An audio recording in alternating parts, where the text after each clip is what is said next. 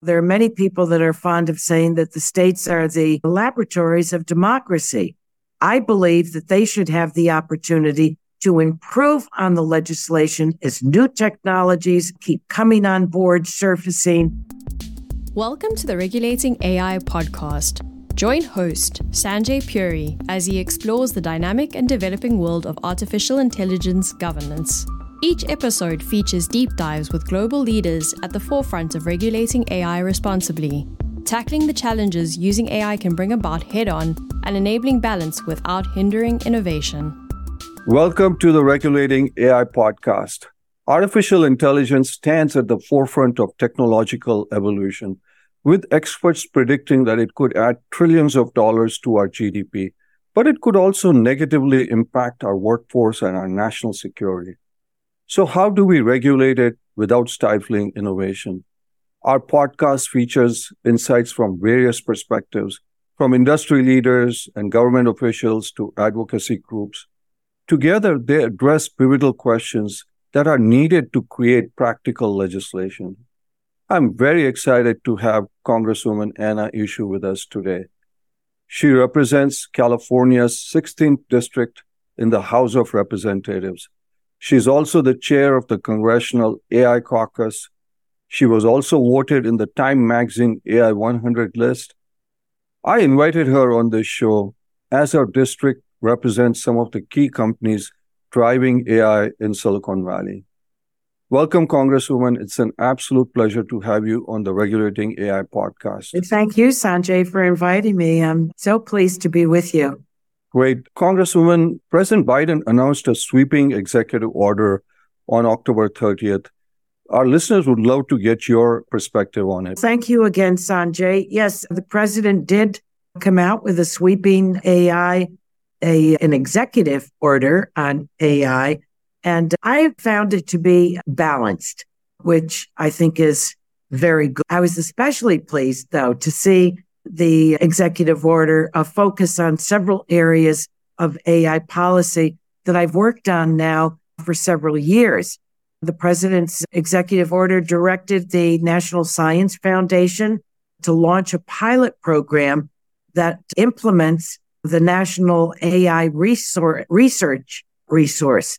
And I have legislation on that. So to see my policy embedded in the executive order, I think it's a compliment, obviously, but also the importance of the policy and the importance that Congress take it up, because it's only Congress that can write the right statutes. The executive order, Sanjay, also directed relevant agencies to assess how the United States can mitigate biosecurity risks. And that includes deadly viruses.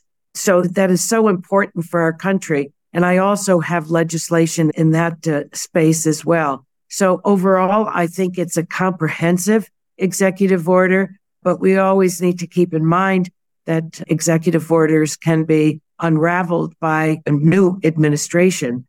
So Congress has to write the statutes for this, and I'm working hard to get these measures over the finish line. Wonderful. Congresswoman, you referred to the CREATE A I Act, which is an act you had put forward.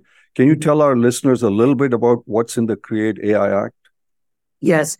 Well, first of all, I worked with Stanford University's Human Artificial Intelligence Center. They call it the H A I, H A I, at Stanford. And I salute them for the work that they are doing there and the tremendous resource they have been relative to this legislation. I think I would suggest to people that are listening in to recall the meeting at the White House with our country's high-tech leadership being there. Certainly the majority leader of the Senate invited that leadership as well. Everyone should recall that it was all the high technology industry. And it's appropriate because the resources really rest in their hands. What the CREATE A I Act does is to democratize artificial intelligence. We have more than one sector in this country. The medical sector was not included in those meetings. The academic sector of our nation was not reflected in that meeting. So I could go on and on about all the various sectors, but that's what our society is comprised of.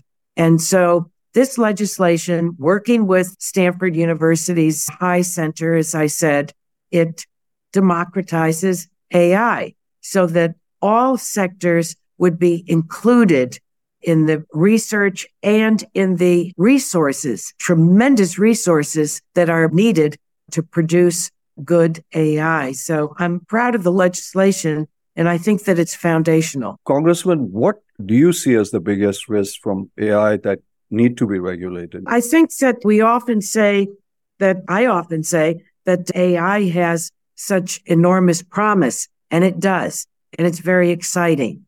And we want to capture all of that. We don't want to do anything that gets in the way of the innovation that is brought forward so much, most of it out of my congressional district, which is a great source of pride to me. But if it's not managed properly, A I can not only exacerbate the inequities that exist in our society today, it has the capacity to certainly spread misinformation, threaten civil rights.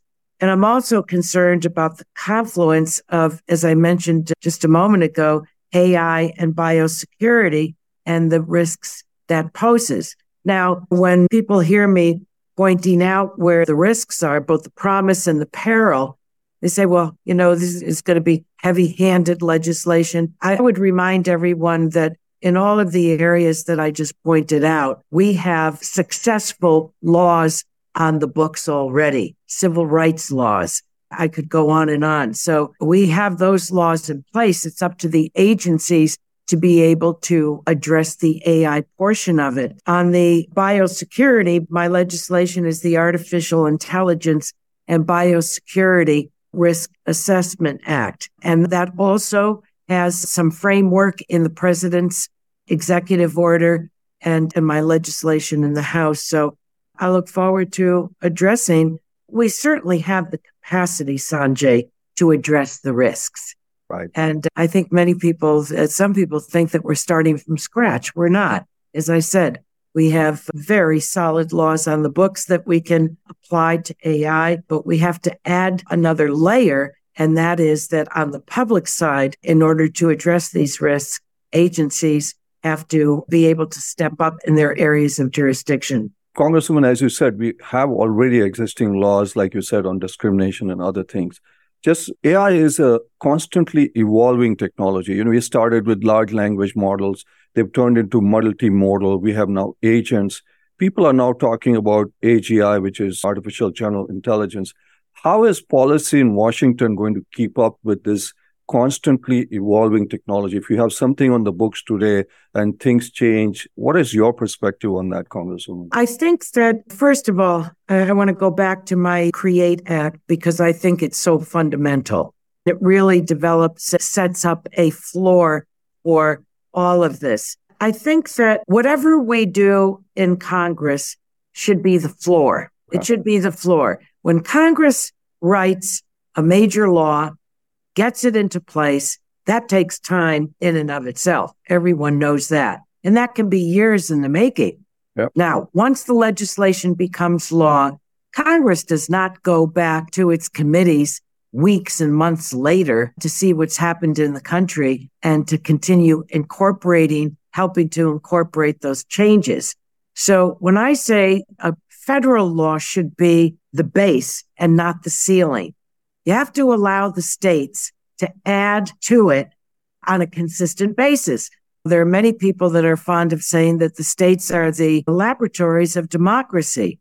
I believe that they should have the opportunity to improve on the legislation as new technologies keep coming on board, surfacing.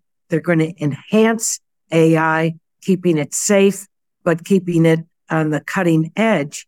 Then I think states should be able to add to that and keep moving up. If you do it the other way around, if it's just a federal law and states are not allowed to do that, it will become antiquated in a very short period of time. That's a very interesting perspective. So what you're saying is the floor or the foundation the floor, is set yes. by the federal government, and then states will do the incremental mm-hmm. as things change. And Sanjay, I should add to this that my committee in Congress, Energy and Commerce, has put forward major laws over the years, and we have built in what I just described to you, and it has worked very well. On the medical side, on uh, HIPAA, everyone's mm-hmm. heard of HIPAA. That's yep. working. It's yes. working. So the floor and then the ceiling. Congressman, there's a big debate right now on open source. There are companies like Meta and I B M who are saying they want open source. Then you have Google, OpenAI, and Microsoft saying we want it closed source because they think it could get in the hands of bad guys. The open source camp says it's for innovation. What are your thoughts on open sourcing of some of these large language models? I think that open source software has historically, anyway, provided a lot of benefits. But there are also some real concerns about the risks with open source A I. As I've stated, you know, said a few minutes ago, the confluence of A I and biosecurity is a serious risk. The number one responsibility as a member of Congress that I have when I raise my hand and take my oath of office is to protect the national security, our nation's security. So we have to take that very seriously. And open source models increase, I believe, that risk. So it's really imperative for our country to mitigate the risk of A I being used to create new pathogens or bioweapons. We can't... We, It cannot look away from that. This is a top responsibility of ours. So I would say the following, that for one, but I think that there are many people that are looking forward to the results from the Department of Commerce's report on open source A I. I'm anxious to see that and analyze what they put forward, because it's a critical area. Congresswoman, we have a major election coming up in twenty twenty-four. And there's a big concern about the use of deep fakes from either external sources, internal sources, et cetera during this election. Mm-hmm. Are you concerned about that? And what is Congress going to do about that? Oh, I'm very concerned about it. I'm very concerned about it because it's not only election time, but certainly our elections are sacred. It is the most present manifestation of our democracy mm-hmm. that people have the power to vote. And there isn't what I have spent my adult life strengthening that system, broadening out that system so that everyone has access and that the vote obviously is protected. We're, we're already, Sanjay, we're already seeing, experiencing an information crisis for some time now. And I worry that deep fakes were, are going to exacerbate that by making it probably impossible to tell what's real or not. That's a huge threat. Yes. That's a huge threat, that something looks, sounds totally authentic and we're duped by it. And that's why I'm working on a bill to address the deepfake content through both provenance and watermarking standards, because those can be manipulated. But I'm working on legislation to really get it up and running so that it will be in place for the elections. And I think that will go a long, long way for the American people, regardless of how they're registered to vote, regardless of where they live in this country. They can be assured that what they're seeing, reading, what's being fed to them is actually authentic and not fake. No, that's good to know. So watermarking and provenance is something yes. that, because democracy, as you said, is very critical for us. Mm-hmm. Congressman, you worked a lot, well, all of your career in congressional life on innovation and talent. And reskilling of our workforce around the country is going to be a big issue, but also simultaneously attracting the best and the brightest from around the world in A I. What can Congress do about these two, reskilling existing workforce and making sure we can attract the best and brightest to keep the innovation for some of the companies that you represent? They need the best mm-hmm. talent also. They do. I'm so glad that you're asking this question, Sanjay, because it is front and center in my congressional district, which is, as you know, home to Silicon Valley. We need to reform high-skilled immigration, which is why I was an original co-sponsor of Keep STEM Talent Act of twenty twenty-one. And that would exempt STEM graduates with job offers from green card backlogs. And the system is sadly a mess, in plain English.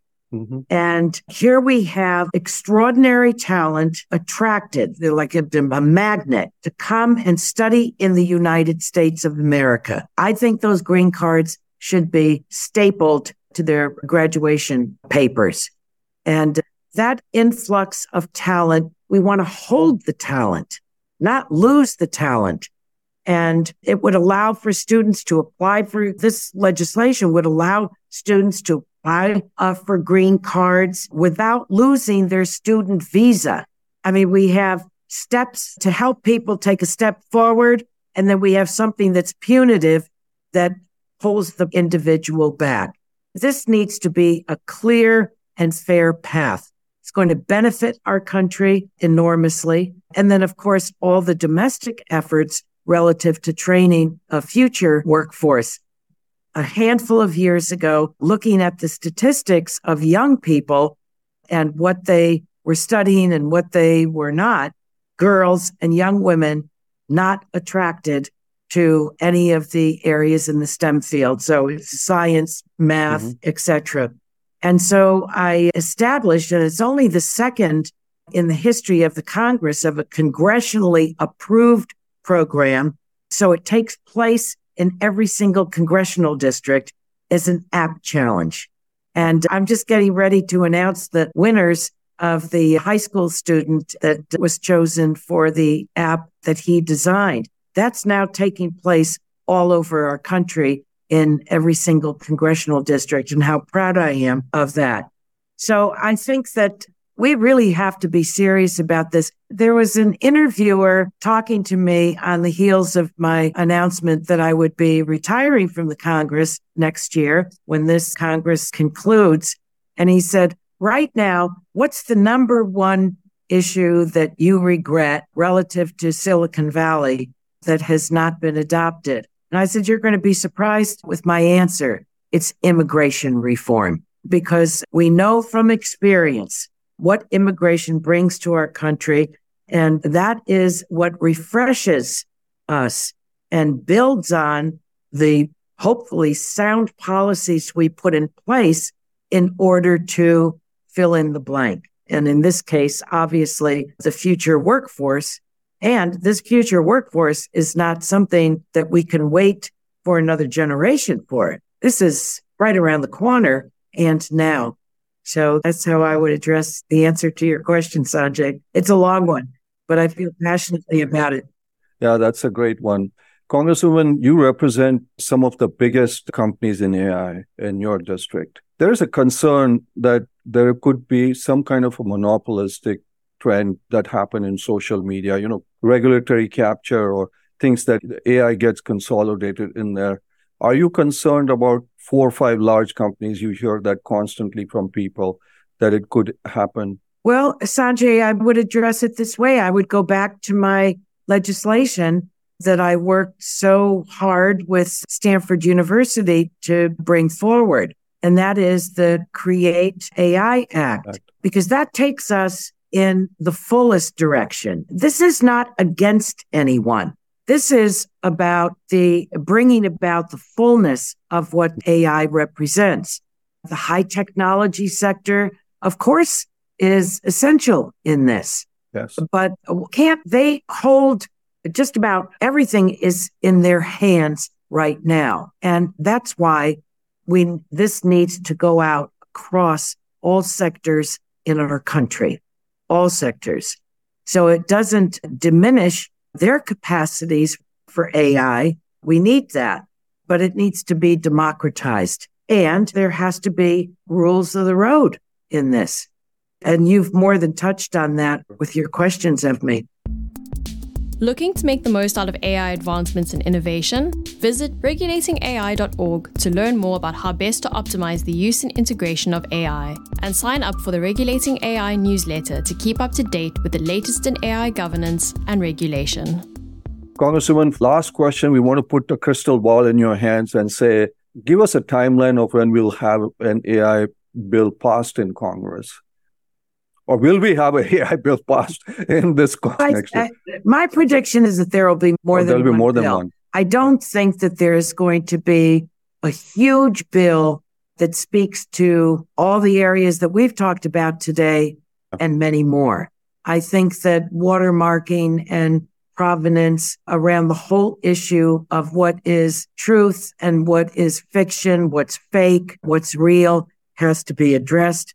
I think that all sectors need to be included in this. That's my CREATE A I Act. I think legislation on the risks of A I, the peril, we're going to have to deal with those issues that could affect, have an impact on our national security. So I think you'll we'll see legislation in those key areas, and there may be more, but that's my early prediction. So it'll be an incremental effort is what you're saying. Yeah, it, it's incremental. Well, everything that we do is incremental. incremental. It really is. It's one bill at a time. time but what I'm suggesting is that there would be more than one A I bill that would speak to those key areas. Wonderful. Congresswoman, thank you so very much thank for you, Sanjay. This great insight, and we'll continue to have a dialogue with you, and thanks for taking the time. Thank you very much, and thank you to all of your listeners. Appreciate it. Thanks for tuning in to the Regulating A I Innovate Responsibly podcast. You'll find links in the show notes to any resources mentioned on the show. If you're enjoying our podcast, please subscribe so you'll never miss an episode, and leave us a five-star review.